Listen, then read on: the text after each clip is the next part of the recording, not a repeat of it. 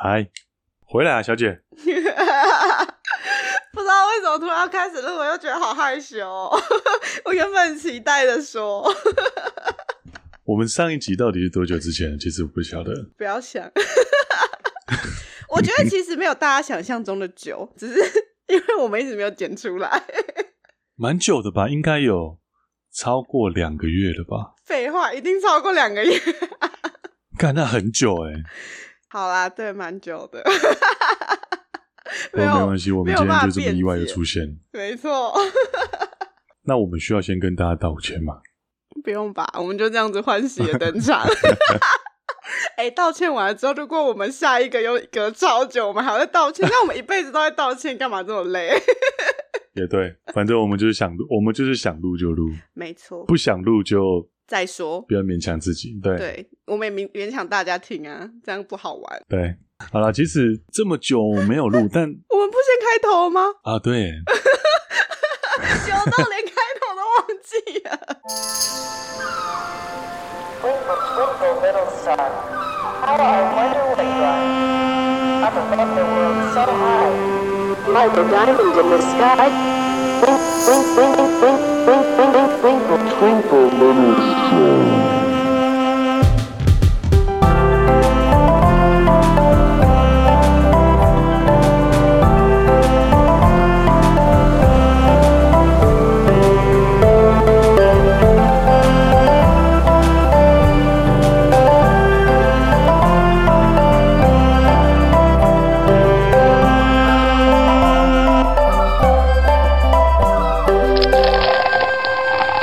来到好久没来的下班自由室，我是彼得，我是婕妤。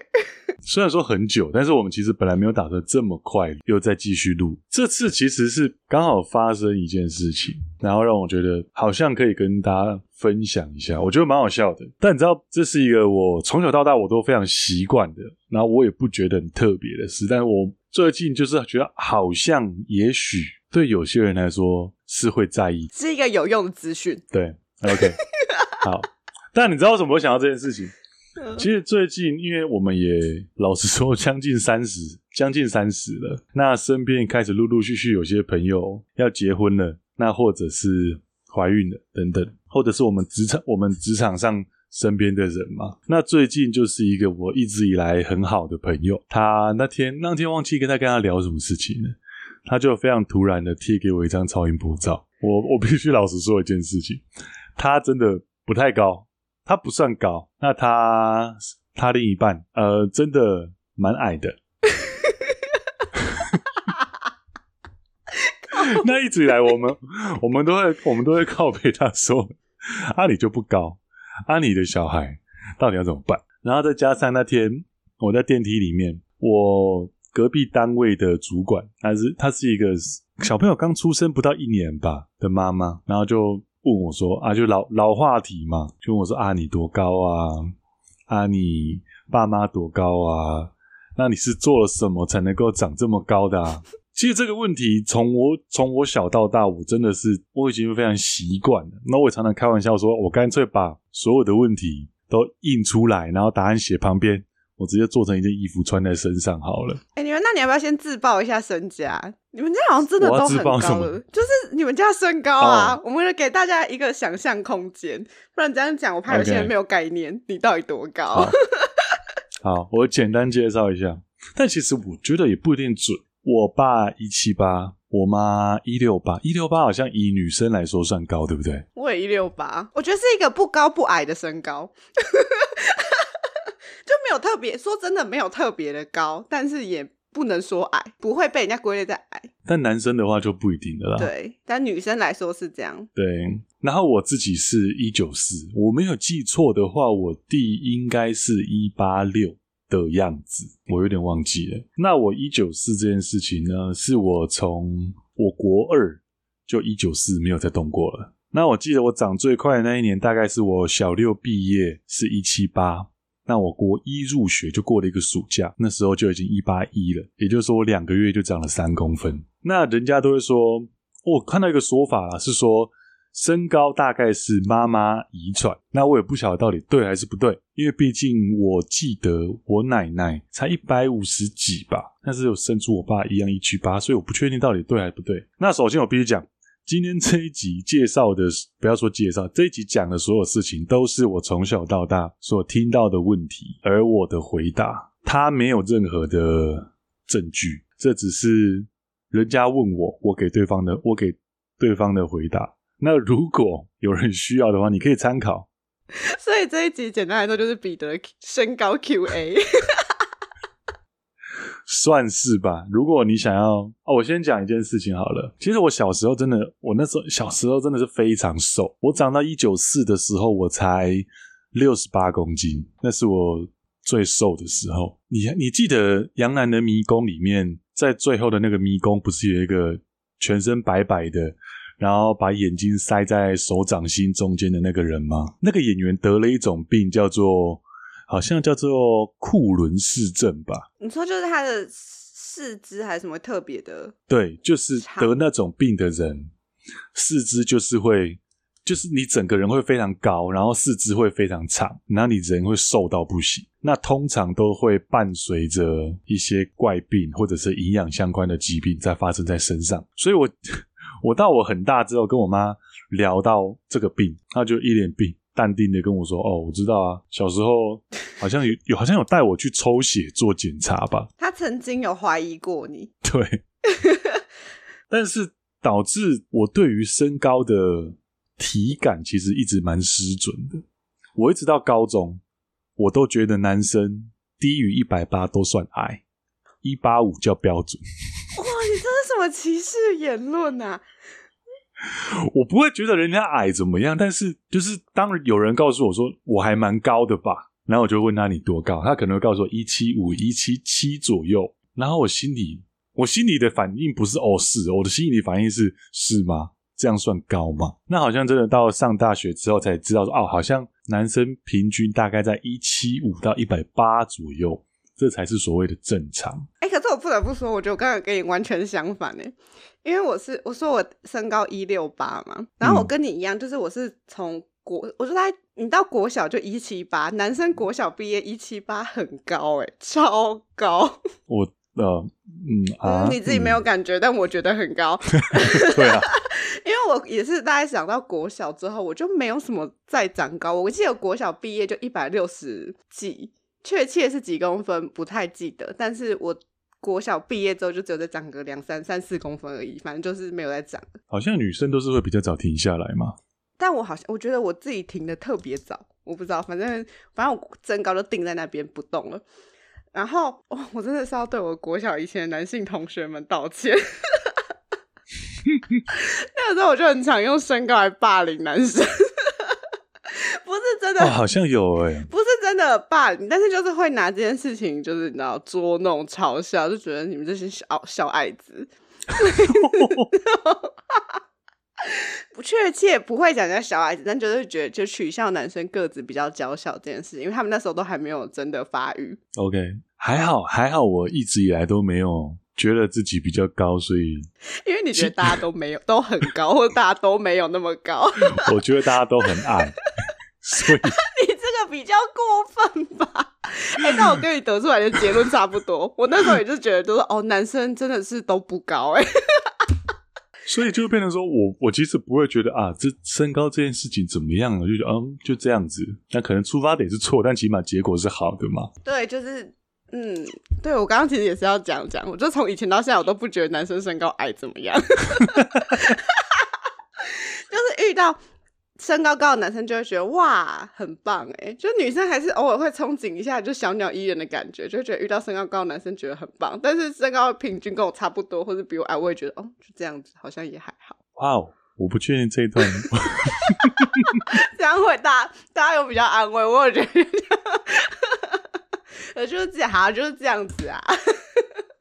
不过你知道，我好像听过一个问题，我一直觉得蛮有趣的。他说：“那你能够接受你喜欢的女生比你高这件事情吗？”那我那时候其实都跟他说，其实对我来说无所谓啊，她不要嫌我矮就好。因为如果一个女孩子长得比我还高的话，那她肯定比我还要烦恼嘛。那好像实在没有什么好互相嫌弃来嫌弃去的。但我很想要题外话讲一个，就我刚刚不是说我168，我觉得没有觉得我特别高吗？对啊，我之前其实都有高中以前我都有一点点小小的自卑，就是觉得说啊，我好像真的长太高。我讲因为男生发育比较慢，所以我一般遇到男生要么跟我差不多高，要么比我矮，很少会遇到真的比我高的人。然后直到我高中在我宿舍，我说我们那一间宿舍跟我同住的人里面倒数就是第三高的人，但我们宿舍也只有4个人。真的假的？真的啊，我的室友们都比我高，而且跟我就比我矮那人也没有矮我多少，他也是160几。对啊，所以女生到底应该要多高才是平均呢？一般来说多高才是平均？我记得女生平均好像160出头，165以下吗？嗯，应该是吧，平均应该是165以下啊！你根本没概念啊！我不知道啊。但我真的不得不说，我觉得你假设我168好了，我对168以下身高我真的都没概念。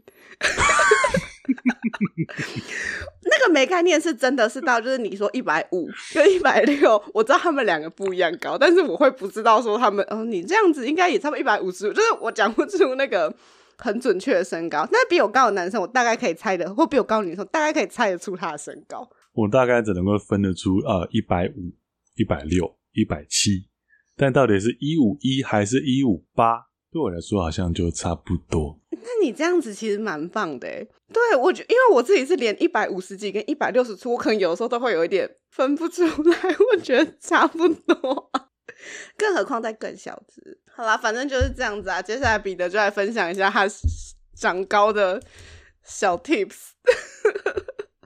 他真的很有资格来讲这一个，从刚刚分享他们家人的全部的身高。我今天聊这个我真的不是要炫耀，而是如果听到这一集的你或你可能刚好你要开始烦恼你小朋友的身高，或者是大概我们通常最容易听到的是打篮球跟跳绳这件事情嘛，就是说你一定要一直往上跳你才会长得高。但是按照我的经验看起来，因为其实我长大的过程中我也遇过几个跟我差不多高的，像高中我们班有一个191，他打球也是不太跳的，那更不要说我几乎没有打球。打球不太跳是你们根本不需要跳就可以跟其他年纪的人同年纪的人比赛吧。打球不太跳超过分。Hey， 你自己想想你有多过分。我没有想过这件事情我觉得你自己是扎扎实，你不是在讲说要怎么长高，你在霸凌那些身高比你矮的人。我真的没有想过这件事情我一直以为他是不跳而不是不用跳。OK， 好吧，你终于知道了。毕竟高中其实大家长得差不多了啦，但是因为我们有跟那几个比较高的朋友也聊过，但是大家好像都长高，因为你一定有听过说打篮球跟跳绳这件事情大概是所有的长高秘诀里面最众说纷纭的一种。那有人说喝牛奶要搭配晒太阳嘛，但我不确定喝牛奶有没有用，因为我从小到大我真的是都把牛奶当水喝。我跟我弟那时候还蛮小的吧，要大概幼稚园，我们可以一个礼拜一个人喝掉一瓶家庭号的牛奶，大概应该是3000多 cc。 那我们每天因为我们不能够喝饮料或者是冰水，但是我们可以喝冰牛奶，所以在南部很热的情况下，我们想喝冰的，我们基本上回家就打开牛奶狂灌，早上出门也是一杯，学校下课回到家也是一杯，出去玩了一圈再一杯，晚上睡前也许就再一杯，一天可能就喝个4-5杯掉了。所以牛奶有没有用不晓得，但是它应该不是没有用的那一块。那还有的是有一个我觉得蛮有差的，就是早睡。我有遇过几个长高的有帮我认证早睡也许有效这件事情，但真的是非常早，非常小的时候开始。我从幼稚园以前吧，应该都是8点钟睡觉，那可能小一小二就是8点半，我可一直到国中之前都是在9点半以前上床睡觉的。那各位爸爸妈妈不要觉得说你小孩子躺上去会不睡觉，所以你叫他早睡没有用，他一定不会早睡，他一定不会睡的。但你就是把他按在那边，他自己躺着躺着睡不着，他久了还是会睡着的。那我觉得早睡也许是，如果要我给那些想要长高的父母的建议的话，我会觉得早睡是我最推荐的，但是真的要非常早，然后家长们真的要很有耐心的去管你们的小朋友到底有没有乖乖睡觉这件事情。我跟你说这个很题外话，好，因为我虽然没有特别高，但我还是算就是在很多人在国小那时候算是偏高的那一群，然后也是很多人很爱问我说就是到底你们家怎么长高，因为我哥也蛮高，我哥也180几哦，是哦，对，然后以正常人标准他也算高了好不好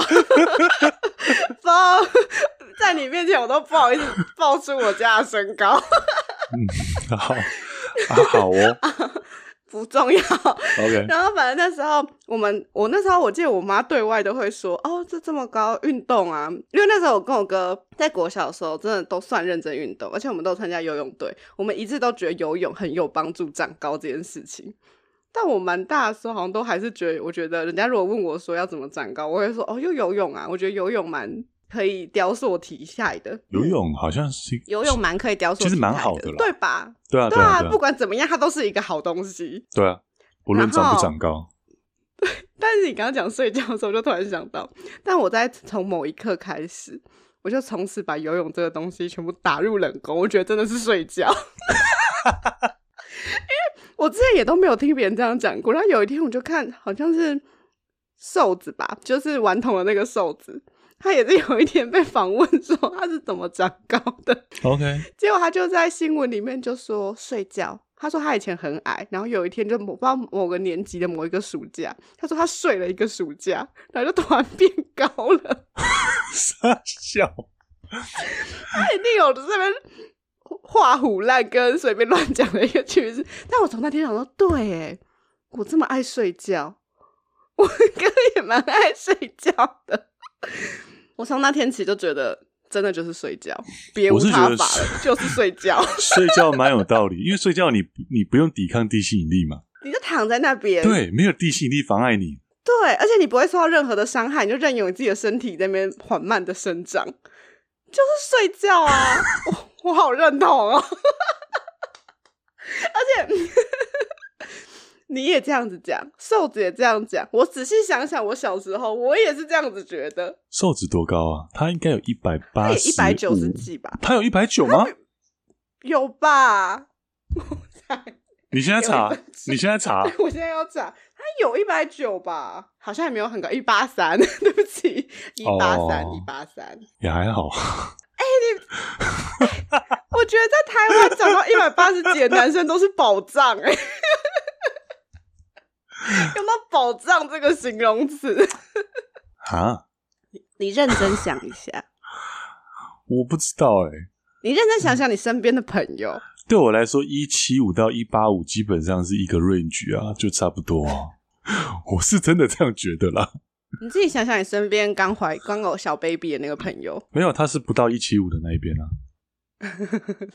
他我记得他好像在我不知道他多高哎、175吗？他174哦，而且我跟他交往很久，我都一直以为他176，然后直到近一两年吧，我就突然问他说：“哎、你到底多高？”他就说174，我就身心受创哎、我就说我一直以为你176，好像我被骗了这么久，哇哇哇！我好像差那个就是有没有过那个5公分，其实感觉差蛮多的，虽然说其实就只有差2公分而已听感上对感觉，大家不是说没有175就是半残吗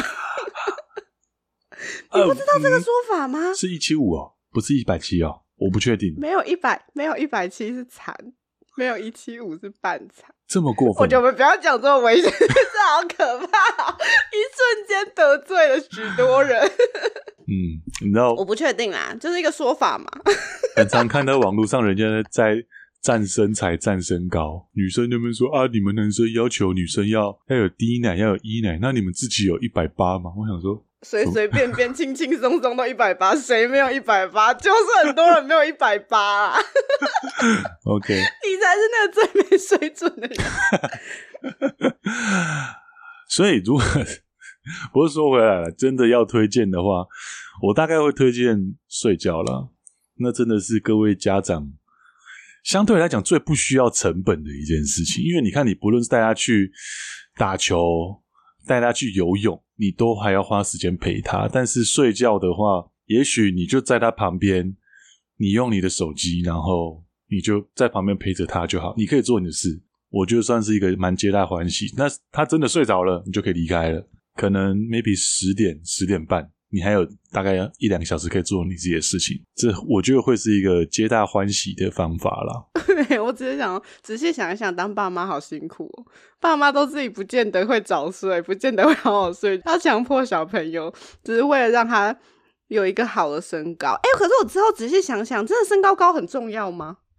像你这么高也有你这么高的很困扰啊，我觉得不要太矮就好了吧，就是不要超乎那个极端值，我的太矮是指这个意思。对，是没错。但是你如果问我说给我选185甚至是188或是194身高我能够任选的话，也许我还是会选194。我老实说，当然我现在可以讲很多我觉得不方便的事情，那比如说像我这么高，大概我很容易遇到的下一个我遇到的问题，第二名基本上都是，那你的床够睡吗？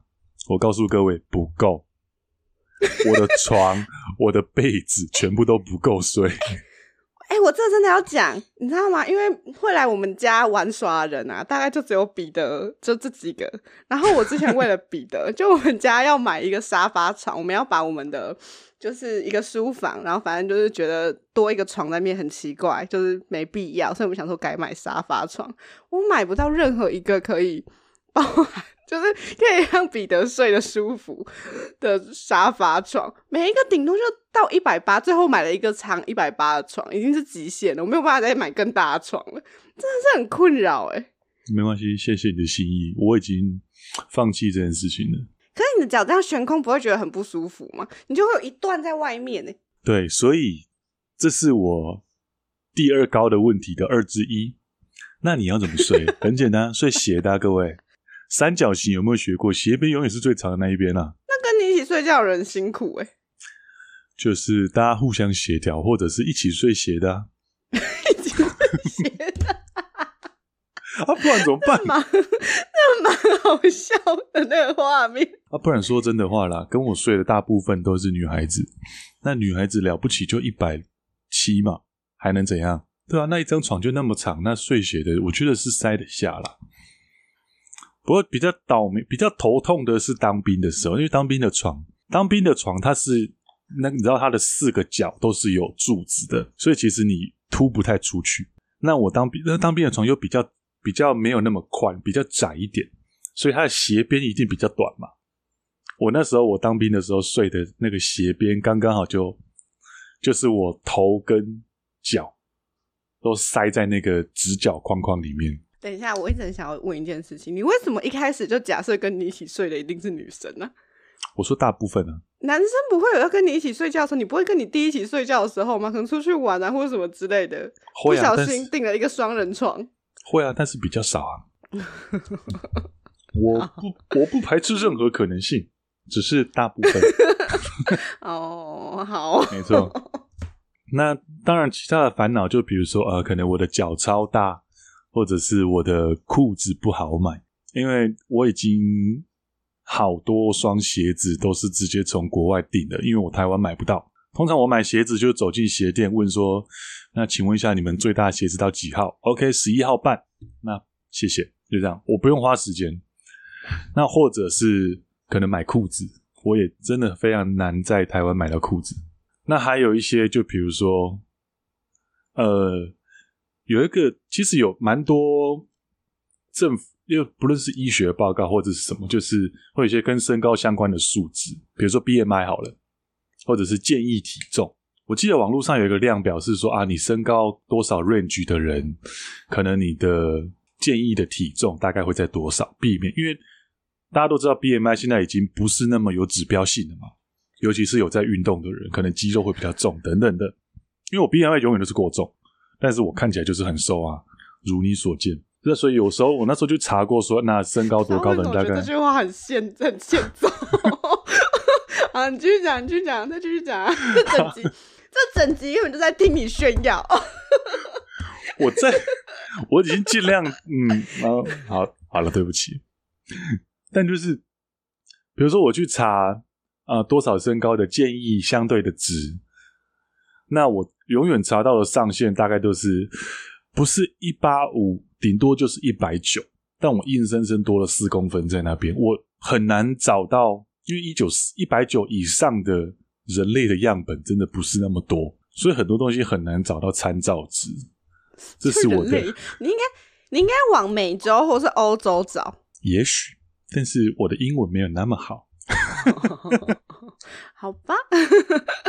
不过话说回来，就真的你让我选的话，我大概还是会选194吧，就是如果185 188 194三个身高让我选的话，因为毕竟不好的地方还是有啦，但是我必须要承认的是有些好处还是蛮吸引人的，我会这样觉得。就像你应该也蛮常看到一些什么在网络上讨论版大胸部的女生很困扰，然后底下可能就会有一些自称或者是向往胸部大的女孩子，然后就在底下，他们永远都是底下最生气的那一个，然后说啊什么，就像你现在啦，什么假抱怨真炫耀啦，对我，你就是啊，就不是，因为你要体谅我的心情，然后因为对我来说，真的就是我非常习惯困扰啦。你习惯，然后加上会有一些小小的困扰。算了，我这样觉得自己很讨人厌。但是我相信你让那些所谓在抱怨大胸部，只要不要太过分啦。那以一般大的眼光来看的女生，给他们选要大还是小，我猜大部分还是会喜欢他们现在的样子。我觉得这其实跟大胸部小胸部没有什么关系，我觉得他就是对大家就喜欢自己这样子的样子就好了。忽然间转了这么正面是吗？不是啊，因为就大家都有各自的烦恼嘛。我觉得我已经干，你真的很废。好，先说不是，因为我是说我之前跟我朋友有一个很白痴的对话，这真的很无聊，大家听听就好。 OK， 就是有一天我就在跟我以前一个很好的朋友就是说，就是我变胖了，然后我觉得很烦，然后但是变胖唯一的好处就是胸部也变大了这样子。然后那个朋友就跟我说他最近变瘦了，他觉得很痛苦，然后他胸部本来就不大了，然后现在变得更小。然后他就说，我就安慰他说没关系啊，你这样看起来很时尚啊。然后他就说可是我想要情色一点，可以给我一点情色吗？然后我们就这样子来来回回，他就安慰我说没关系，你这样很性感很情色，可以吸引很多男生。然后我就安慰他说没关系，你这样子很时尚，你穿很多衣服会很好看。这样来来回回的互相安慰了许久。哎，人永远很难对自己满足啊。没错，就是这样。哇，好正向的回复哦。好了，反正今天我们两个的个人意见不重要，今天主要是想要分享一些也许对身高长高有些帮助的小方法给各位。也就两个方法，然后这两个方法大家众所皆知，好好睡觉，不要挑食。但是就是它其实很难，但是你这样子跟很多长辈说去看医生不好不是一样吗？医生就说啊，多运动啊，少吃油炸，多喝水，吃清淡啊，不要熬夜，早睡早起，正常作息。我只能说就是希望有人的经验能够让你们更愿意做这件事情吧。那你今天有推荐什么东西吗？除了那个奇怪的卡通之外。看什么叫较奇怪，卡隆真的是那个精神粮食哎、欸，给我尊重哦！哎、欸，尊重，尊重两字会不会写？我让你推荐，我让你推荐，我让大家评评理吧。我觉得我很受伤，这可是我们等一下，你这最好给我剪进去。你知道那一只疗愈小屋，那只你觉得莫名其妙的东西，是我们可以开启 podcast 的很重要的一员吗？怎么办？我不想谢谢他，一点也不尊重。好，我先让你分享，让大家觉得，让大家看看那到底是什么东西，让大家我们今天就把预告贴在那边，贴在底下留言。你真的有去看吗？你我真的有看，我真的有看第一集。我看预告了，我看预告就。你就是要给我去看第一集，因为就是你只看预告。Shit， 预告已经应该是很多的精华所在了吧？连预告我都皱着眉头看完呢、欸。不，你知道那种东西。好，我今天要来推荐一个东西，这个东西，这个动画至关重要。OK， 这就是为什么我们会在停更了这么久，然后突然重启下班自由室，重新开启下班自由室很重要的原因，就是因为我看了那个动画之后，我就立马，我只看了半集，我就立马传讯息跟彼得说，彼得，我真的好想要推荐这个东西，我真的很想让世界看看这一个东西，这样世界会更加的和平，大家会更加的欢乐。这个东西。是最近他疗愈系的动画，但我现在觉得自己要讲出那个名字好羞耻哦。他的名字不是一串日文吗？他有翻中文吗？他叫做奇米萌。哈？他叫做奇米萌。那是日文吧？他有中文，所以他有中文名字是不是？中文就叫奇米萌，听不懂是不是？好。翻，我以为他会翻一个有意义的字出来。所以奇米萌是主角的名字吗？奇米萌就是大家会看到的那个疗愈小生物的名字。OK。然后他为什么叫奇米萌？奇米萌是因为他就是魑魅魍魉，然后好像日文就是很像 Kimimo 吧。可爱的说法就是 Kimimo， 但是他其实是魑魅魍魉，所以他们是来自地狱的生物。他们跟地狱的恶鬼所以那个白白的小东西，它是魑魅魍魉，是的，它是来自地狱的魑魅魍魉。它跟它的老大有点像 Kilolo 菌草，不知道大家还有记不记得这个久远的东西。他们就是致力来人间，他们要把人间变成地狱，然后寄宿在某一个姐妹的家里面这样子，然后里面他就是一模一样。但是他，我觉得 Kilolo 军长那时候我没有很喜欢看，就是因为我觉得每个角色都太浮夸了，好吵哦。没有，这个里面的每个人物都像樱桃小丸子一样，非常的好笑跟非常的疗愈，比较偏向正常人，然后大家没有那么吵。好啊，哦对，樱桃小丸子有比较正常人嘛，比较像跟 Kilolo 军长比起来 ，Kilolo 耳朵真的是蛮累的啊。对，他们真的很吵，然后这些地狱的恶鬼，然后跟 Kimimo 呢，就是开始想要把人间变成地狱，但是他们同时呢，又体验人间其实也是个地狱，大概就是这样子的剧情，就是一个这样子的日常番，然后你就会每看一集就被疗愈。然后我原本以为它是那种泡面番，大家知道泡面番是什么吗？大概3分钟、4分钟，对，没有。他认真一集就是一个樱桃小丸子的长度，就是半个小时里面放2集这样子。哇！但他的客群真的是给成人吗？还应该更多的是小朋友吧？这就有一点复杂了。我要娓娓道来这个故事。好啊，我让你讲。我们是不是都觉得樱桃小丸子这些都是客群，就是给小朋友呢？应该是吧。但我跟你讲，我小时候超讨厌看樱桃小丸子的，我觉得他好烦、喔。对啊，其实我也不喜欢、啊。樱桃小丸子真的很烦欸，但是直到长大，我大学之后，我搬出去自己一个人住，然后很安静，然后又没有人陪，然后我就会打开电视，然后就开始转儿童频道，然后从那一刻开始我才认真的看樱桃小丸子、蜡笔小新，然后跟各种莫名其妙的这种客群是给小朋友的动画，然后就爱上了，然后就慢慢的被疗愈。然后这个动画我觉得它也是有一点这样，就小朋友看会觉得很好笑，但大人看你也会觉得说啊，真的我的老板就是这么奇掰的一个人，真希望他下地狱就是这种心情，可以吗？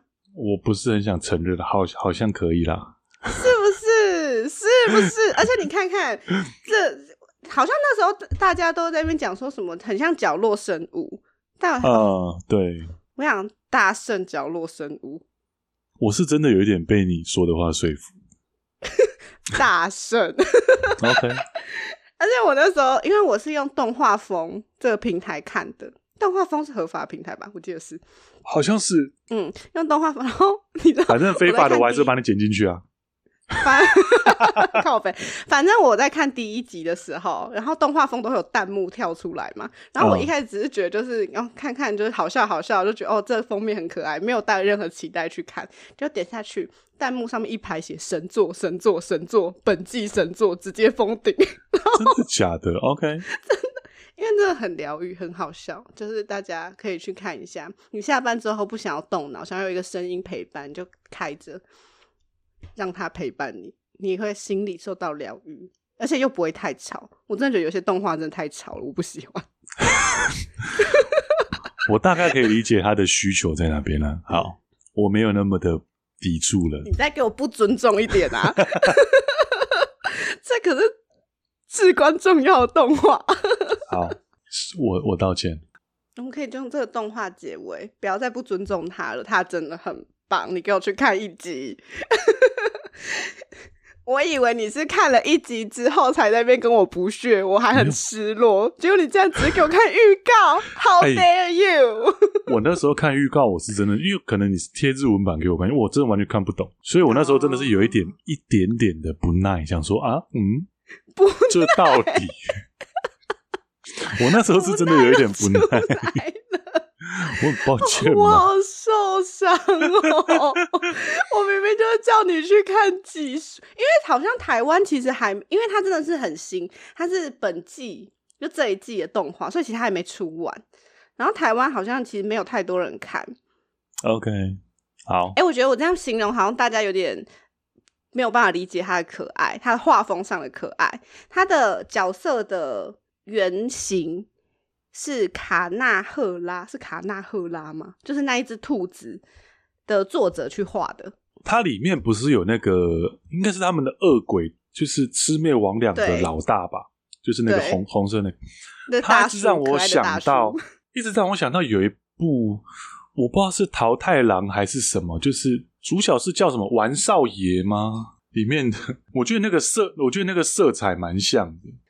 我觉得蛮像的，但是它的颜色更粉嫩一点，它真的就是很独角兽的颜色因为里面那个恶鬼让我想到丸少爷里面的恶鬼哦，没有，他比丸少爷可爱，虽然丸少爷也蛮可爱的啦，我同意他比丸少爷可爱，大概是这样。天哪，这个大家知道丸少爷吗？我的天哪，真的好老没有，我现在查他是1998年的动画我的天哪，没有，我觉得他比玩笑也可爱更好看 OK， 他真的很好笑，就日常番啦，就大家可以有事没事去看一下，大家看不到不知道看什么动画的时候去看一下，或者你需要有个人陪你疗愈你的心灵的时候，我答应你我会看一集，给我去看好好啦，我们今天就是这一些小 makeup， 也许是一些长高的小诀窍，也就2个对啊你想要哄你小朋友睡觉的话，也许会有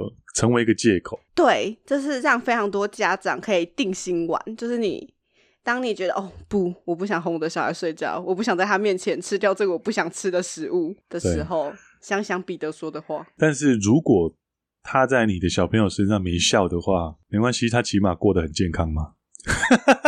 我刚刚以为你要说那就是基因的问题了，我没有那么坏。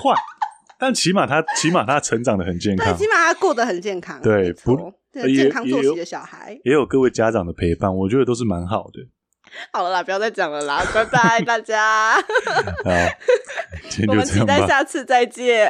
没错，拜拜，拜拜。